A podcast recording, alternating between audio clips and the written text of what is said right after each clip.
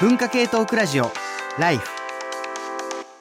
文化系トークラジオライフ、えー、今日は6月の16日で、今日ね、あの、6月のライフの放送26日にあるんですけれども、まあ、その予告編の収録とということで、えー、僕なんかもう授業が終わった後のね、えー、オフィスで、えー、予告編をやっておりますけれども、えいつもの通りこうビデオ会議で、え次回のテーマを決めて、それでこれから予告編を配信していくぞということになっております。え本日の、え予告編の方に参加してくれて、えおりますのが、まあ、いつもの通り、えプロデューサー、黒幕こと長谷川博はい、よろしくお願いします。お願いします。そして、えー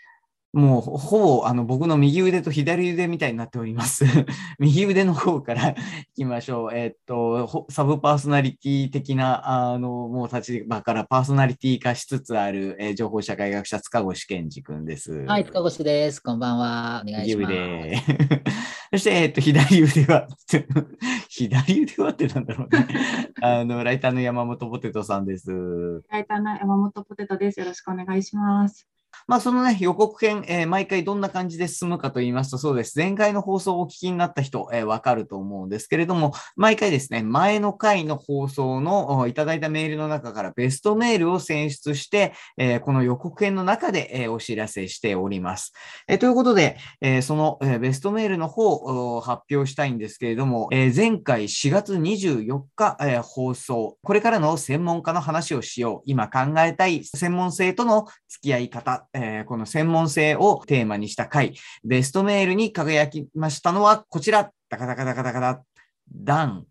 池川さん。ということで、おめでとうございます。ありがとうございます。あのいただいている、えー、メール、まあ、ね、毎回この番組とても長いメールいただきますけれども、えー、メール読みますと、いつも楽しく拝聴させていただいております。えー、職業柄、えー、鮮魚仲買、えー、私、魚を売る側の専門家です。魚を調理する専門家は取引先の、えー、料理人さん。魚の動向や相場の専門家は仕入り先である牛家さん、漁師さん。魚の生態や環境の専門家は海洋学者さん。そこにうなぎやマグロなど、昨今ではロシア産の魚介類など、魚種によってスペシャリストが存在し、面白いことにみんな言ってることがバラバラなのがこの業界の特徴で、料理人さんは売ってくれ、もしくはあるのあるよね、なんでないの他はあったよ。仕入れ先は買ってください。もしくはたくさん取れたよ。安くしますよ。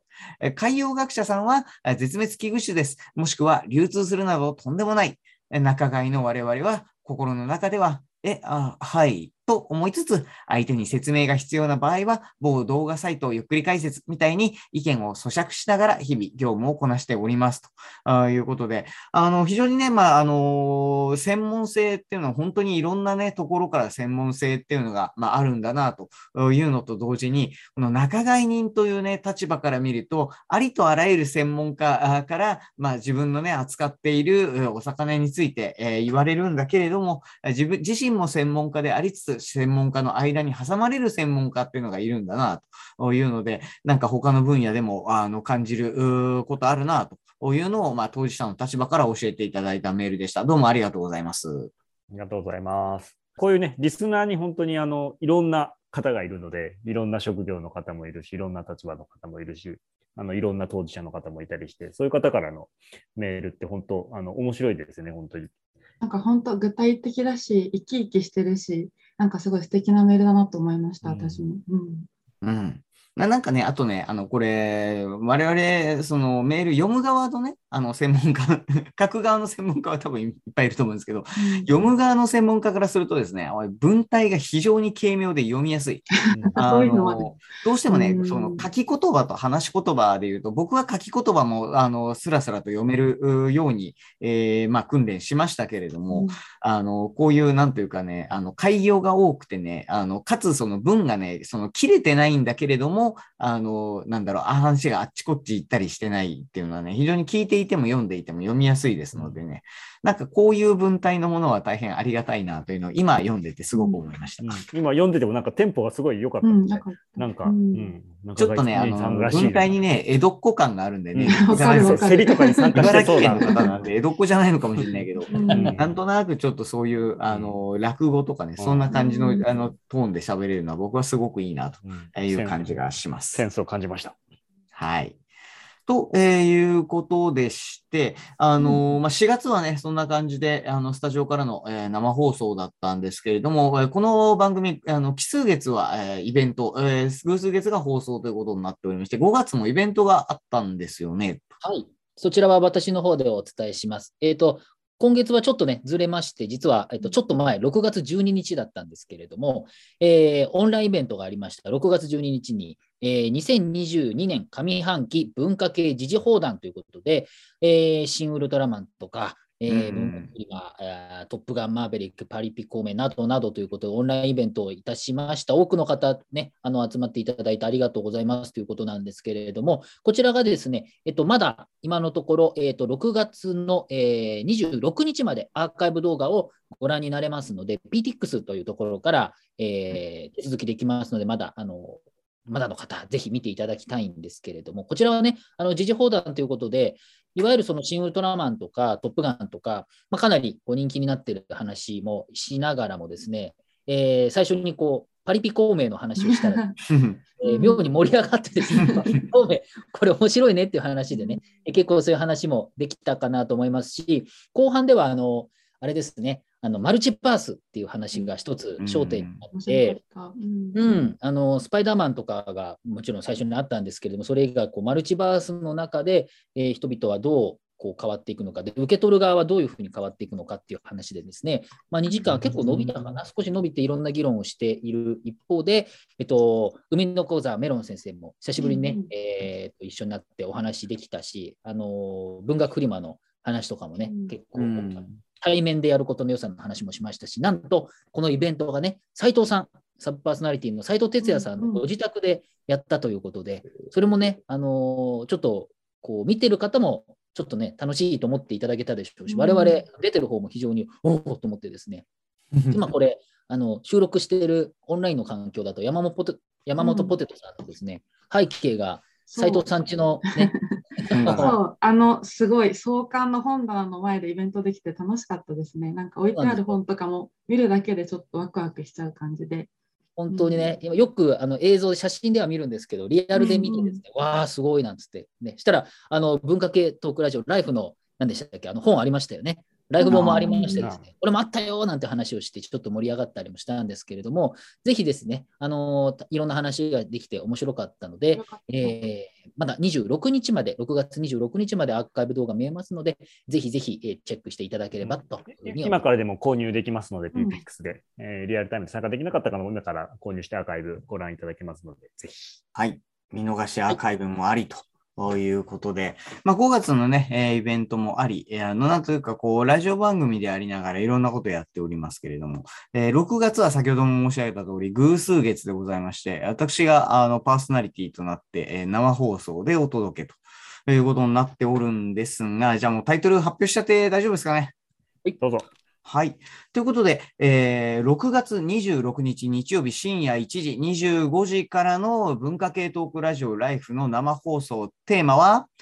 3日目の休日何をしようかということで、あの、3日目の休日っていう話なんですけれども、あの、今ね、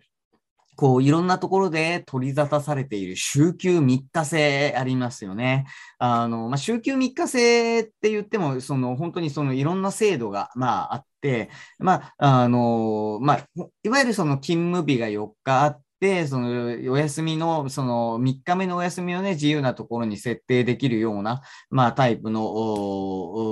まあ、働き方をね、進めていこうというところがあるんですが、まあ、一方で、その報道されているところなんかによると、こう、お給料がそのまんまで3日休みになるっていうところはやっぱないらしくて、なんかその辺がちょっとなかなかこう、普及が進まない原因かな、みたいな。あのことも言われて、えーおったりはしますが、まあ、ともあれ、その海外では週休4日なんてことを言い出している、まあ、国や会社があったりと、えーいうことも聞いております。どうも7日間あったら、僕がガキの頃なんかはね、あの土曜も半ドンなんつって、半日はな学校あったりしましたから、あのそういう意味では、まあ、どんどんね、お休みの日は、まあ、伸びているな、こういう感じが、まあ、するんですけれども、この、まあ、週休、例えば3日っていうのはね、本当にこう3日、こう休めるようになったとしてだよ。1日しか休みなかったら、もうその日は寝かしてくださいっていう人も、3日あったら3日目はなんかするんじゃないかなと思っていて、この週休3日あったら3日目何したいというのをちょっと皆さんとね、あの話をしてみようかなと、えー、思っておるわけですが、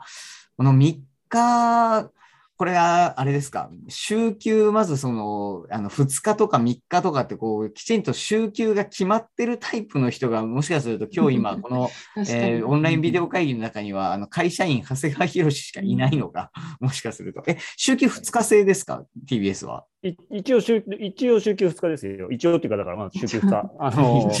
本来ね。で、あのあのや、休めてるかどうかはまたちょっと別問題として、で本来休むべき。ただまあ。僕なんかはあれですよ、そういう意味では、いわゆる裁量労働制の人ですんで、あの、定額働き放題って自分で言ってますけど。まあ、それはそうだけどね、俺だって。うん。あのまあ、管理職になるとそうですよね。まあまあ、そうそう。定額働き放題って何すか？何するかせ放題。あの、要するに裁量労働制っていうのは、その、なんていうの？その、定期給みたいなものっていうのが、まあ、まあ、定めがないというか、その代給とかっていうのがそもそも存在しないので、ただ、その大学のその授業が、まあ、その土日に、まあ、入らないとか、まあ、そういうことによって、あの、なんだろう、一応週末には授業がないよね。でも、その土日に例えば出勤して、その授業の準備をしたり、まあ、することも、まあ、当然あるけれども、まあ、それで代休とかが発生するわけでもないし、一方で定時とかもないから、あの、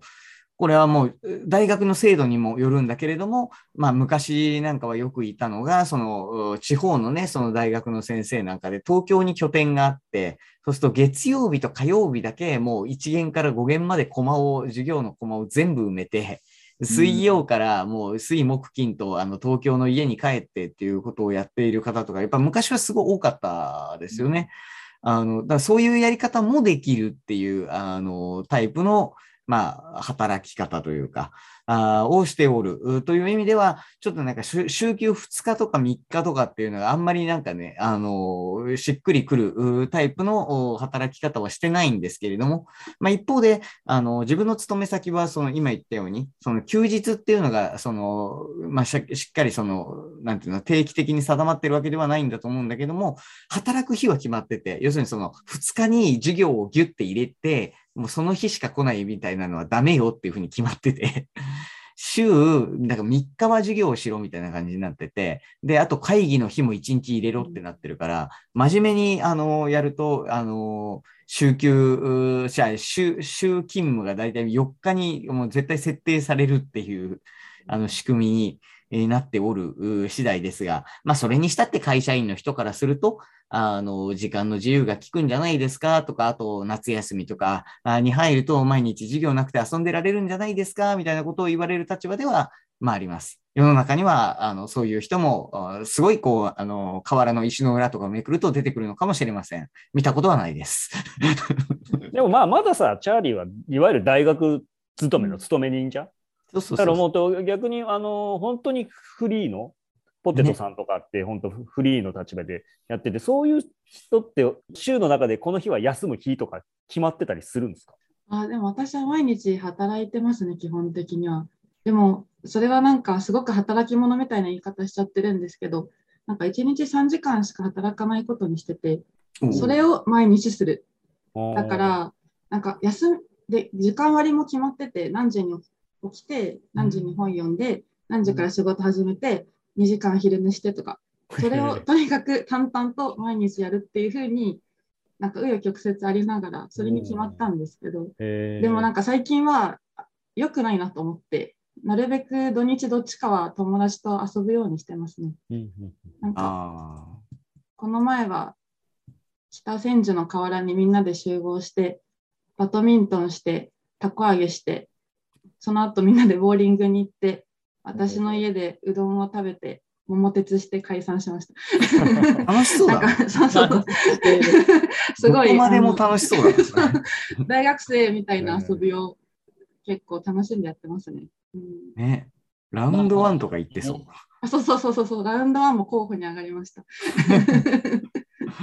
えっと、こうね、自分で自由にこう設定する人は、あえてね、休みを作らないといけないっていう今の話もある一方で、例えばフリーランスでやってると、こう、まあ、僕なんかもフリーランスみたいなもんですから、こう、次の仕事があるのかないのかみたいなことを、やっぱりどうしても気になると。そうすると、まあ、自己投資ですよね。っていうことで、休みでも、まあ、本を読むとかって休みなのか仕事なのかちょっとわからないところがあるけれども、うんまあ、み未来のためだと思って、なんとなくそういったこう時間をいっぱいつ使って、こう次の仕事にっていうことを考えると、気づくと、まあ、なんこう言っておければ純粋な休みっていう、休みという休みというのは、なかなか作りづらいっていうのも、あの結構そう感じてる人も多いかなとは思うんですよね。まあ、その場合の休みっていうのは、だから自己投資を休みとするかどうかのこう境界線よね。。あの、ある意味、その、僕なんかも思うけど、好きを仕事にしているって言われてしまうと、まあ、要するに、その、そういう本を読む時間がない人からするとさ、まあ、本を読んで自己投資に、まあ、なる、かつその時間を取って仕事につなげることができるというのは、まあ、いいのか悪いのかわかんないけど、あの、で、給料がその発生するしないだけでね、物事を考えてしまうと、なかなかその休み、休みじゃないっていうのもなかなか難しいという、えーところはあるやもしれませんが、まあそれで言ったらね、その今週休3日制とか、あの絡みで言うと、やっぱりリモートワークですよね。今日もリモートの会議でやってますけれども、そのリモートワークになったことというか、まあ、ほぼこれ在宅勤務に近いと思うんですけれども、まあ、それによって、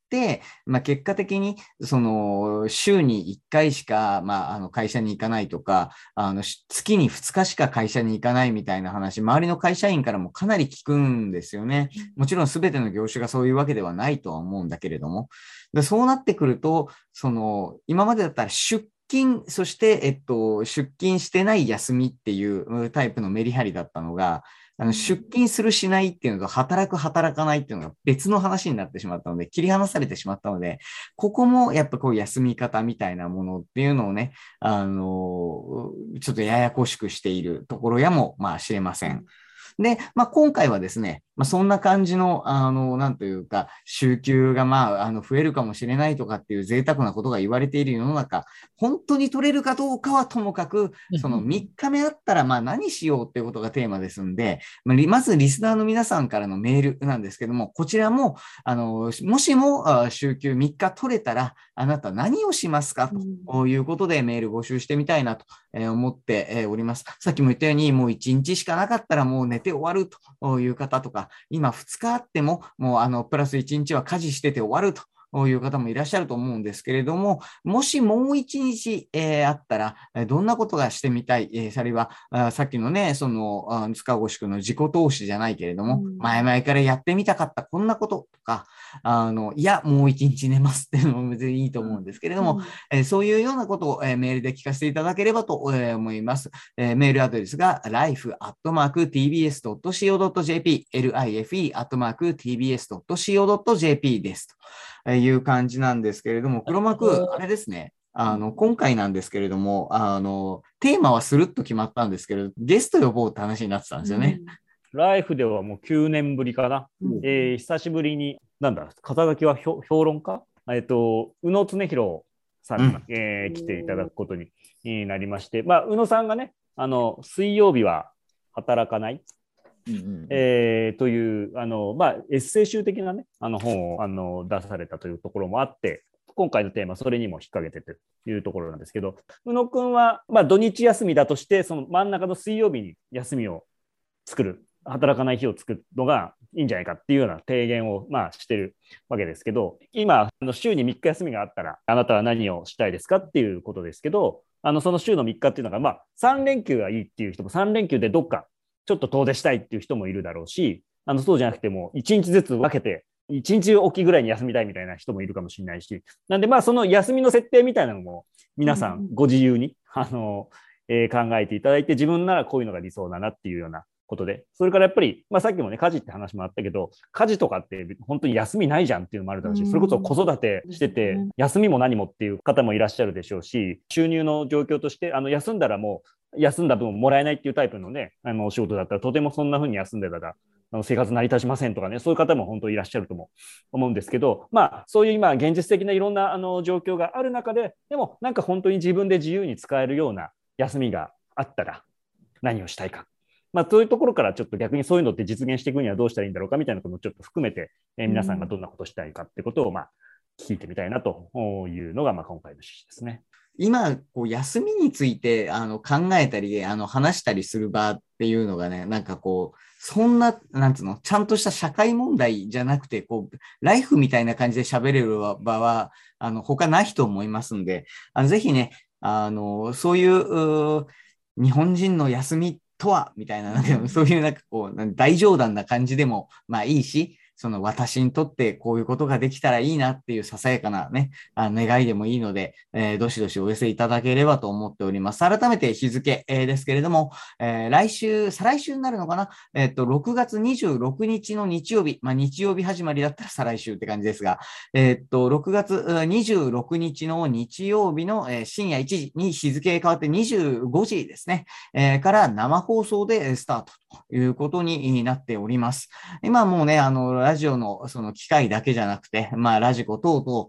えー様々な手段で、あの、ラジオを聞いている方いらっしゃると思いますけれども、ぜひね、えーどんな手段でもいいので、あの、聞いていただきたいと思っております。まあ、休む休むって話をしてるのに、あの、こんな夜更けに、えー仕事かよっていう感じもしなくはないんですが、私たちはね、あの、ライフに、えライフのために、あの、東京に行くのも、今ね、あの、関西にいるので、ライフのために東京に行くのも、あライフに出るのも、あの、なんていうか、お仕事として、いやいや言ってるわけではないですから、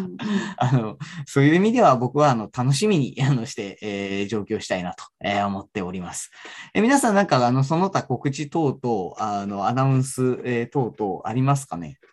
なんか塚越君さっき言いかけてたような感じだけど、大丈夫かな？あいや、あのーなんでしょう、皆さん何をしたいのかなと思うとかあって、例えば、なんか、やっぱ音楽とかやりたいと思って、週3日休みだったら、この前もちょっとポテトさんに言いましたけど、三振とかちょっとやりたいなとああ、言ってましたね。うんうん。なんか、なんか割と三振、ちょちょっとなんていうの、楽器の中で言えばギターとかに比べれば、すあの割と覚えやすいですかねとかっていう話もあったし、まあ、なんかどうだろうね、いや、聞いたことはあるけど、結構大変だよ。ビギン。ビギンが、ビギンが改造した三振があるんで。あ、なんだっけ？一期一会一会そうそうそう。あ本当に？ーありますうんね。それだと簡単みたい。そううんそういうね、やってみたらね、すごいこだわり出したら面白いよ。うん本当に、いや、だから、こうそうこうこういうんじゃなくて、ちょっとこう入ったりするんだよ。こうって言っちゃった。あの、音声なんで、ポッドキャストで出すやつなんで、こうとか言わないでください。ちょっとね、あの左手をね、クイってこう、うんあの細かく動かしたりして、うんニュアンスをつけないといけなかったりするんだよ。ちょっとこの話長くなりそうだから、まあ、これはまた。そうそう、あのー難しいところなんですよね。その何が仕事で何が休みかっていう結構曖昧なところがあって、すべてが休んでると思いながらそれが仕事につながる、あるいはつながっちゃうとかいろいろあると思うんですけれども、なんか、あのそういうことを考える会としてもいいのかななんてふうに思って、なんか楽しそうだなと、個人的には結構思ってるっていうところですね。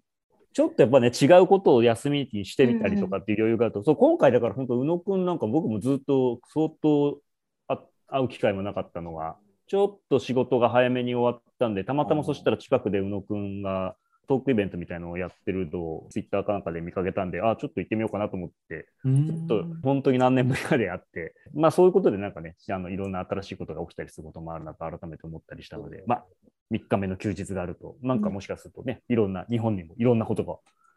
起きるかもしれないなみたいな気もするので、ねね、本当に。はい。楽しみでございます。ということで、えーっと、本日は、あの、6月16日にの、あの、これまた夜にですね、あの、休む話を一生懸命働きながら考えたうんテーマということで、えー6月26日の、えー生放送で皆さんとお会いできることを楽しみにしております。それでは、えー生放送まで、えーじっくりメール考えて、えーお寄せいただきたいということで、えーお待ちしております。それでは、さよなら。